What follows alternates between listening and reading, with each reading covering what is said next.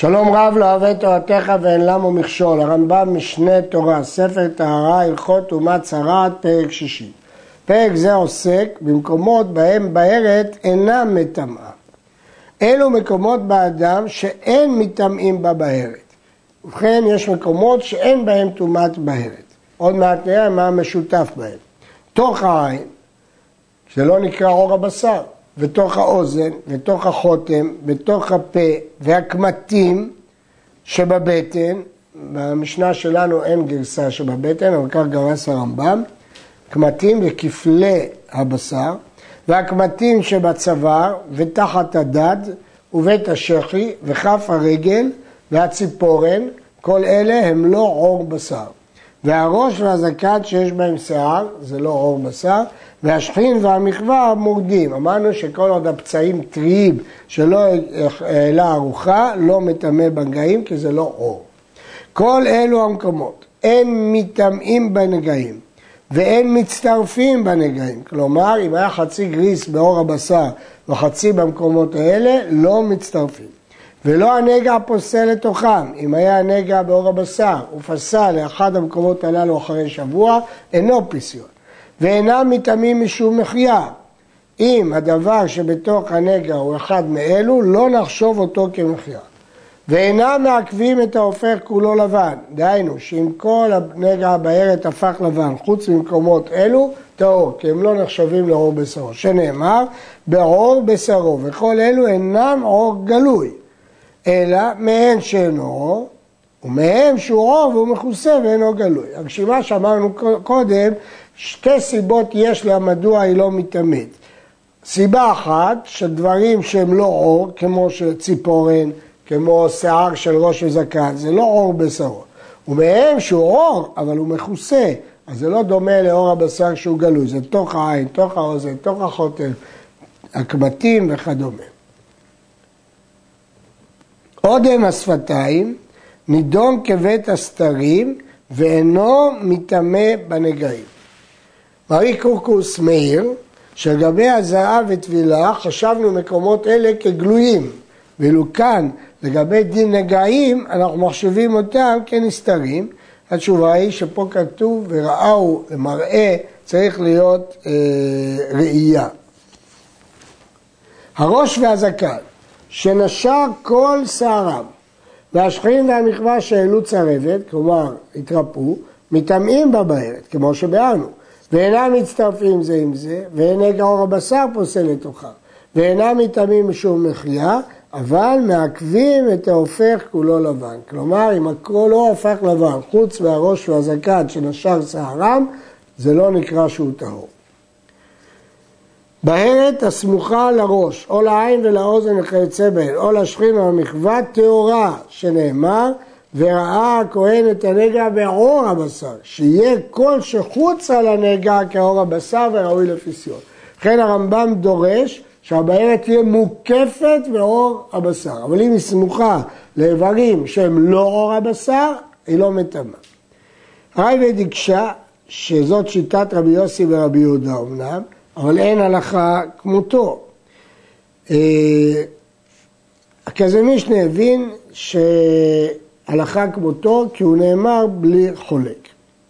אלו בהערות טהורות, גוי שהייתה בו בארת ונתגייר, כיוון שהבארת הייתה בו כשהיה גוי, היא לא נחשבת לנגע צרעת. הייתה בה עובר ונולד, אז כשהיא הייתה, לפני שהוא נולד. בקמת ונגלה, היה גופו דשן, ואחר כך רזה בשרו. בראש ובזקן כשהיה בהם שיער, ונקרחו ונשר כל השיער. נתגלתה בארת. הייתה בשכין ובמכווה כשהם מורדים, כלומר מכות טריות, ואלו צרבת, הרי כל אלו טהורות. מדוע כל אלו טהורות? כיוון שכשהייתה בארת היא לא טימאה, כי הוא היה גוי, או עובר, או בקמת וכדומה. וכן אם הייתה בארת בראש או בזקן קודם שעלו שיער מעולם, והעלו שיער, והלך השיער. אז פה גם בהתחלה זה אור הבשר וגם בסוף זה אור הבשר. או שהייתה בעד בעור ונעשה במקום השכין ומחווה וחיוב העין כאור הבשר, אף על פי שתחילתה וסופה טמא, בהתחלה עוד לא העלו שיער. הואיל והייתה טהורה בינתיים, הרי זו טהורה. צריכה להיות טהורה לכל המראה. ולא שבאמצע יש שלב שהיא לא תהיה טמאה. נשתנו מראיהן, בין שהעזו, נהיו יותר חזקים, בין שקראו, נהיו יותר חלשים, יראו כתחילה. כיצד? גוי שהייתה בו בארץ כקרום ביצה, ולאחר שנתגייר נעשית כשלג, או שהייתה כשלג, או אחר שנתגייר נעשית כקרום הביצה, תראה בתחילה. וכן בקטן שנולד, בכבד שנגלה, בראש הזקן שנקרחו, בשכן ומחווה שחיו, אם נשתנו מראה אותנה בהערות, יראו כתחילה, ואם לא נשתנו, הרי הן טהורות. מהרמב"ם הזה עולה לנו תירוץ לקושייה גדולה ששאלנו בשיטת הרמב"ם. הקשינו לפי הרמב"ם שהזק השלג וסיטה אחד, הכל שווים, אלא שקרום הביצה הוא הלובן המינימלי. בשביל מה צריך לדעת את כל המראות? צריך להגיד מקרום הביצה ומעלה, טמא. למה היה צריך לפרט את כל המראות? עכשיו אנחנו רואים, כן, שיש דווקא מינה. דהיינו, אם הייתה בגוי בארץ כקרום הביצה, חג שהתגייר נעשית כשלג, כלומר מראה אחר, אז ייראה בתחילה, כי זה מראה אחר. אז לכן אנחנו רואים שיש משמעות לשינוי, אה, כי אם הם לא ישתנו הם טהורות.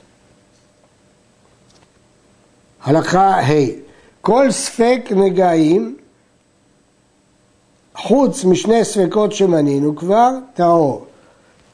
עד שלא נזקק לטומאה. ובכן יש לנו כלל, כל ספק נגעים טהור עד שלא נזקק לטומאה, חוץ משתי הדוגמאות שהבאנו בפרק הזה. אבל מי שנזקק לטומאה, ספקות טמא. כיצד? שניים שבאו אצל כהן, בזה בארד כגריס ובזה כסלע. והסגירם. ובסוף השבוע, הרי בזה כסלע ובזה כסלע.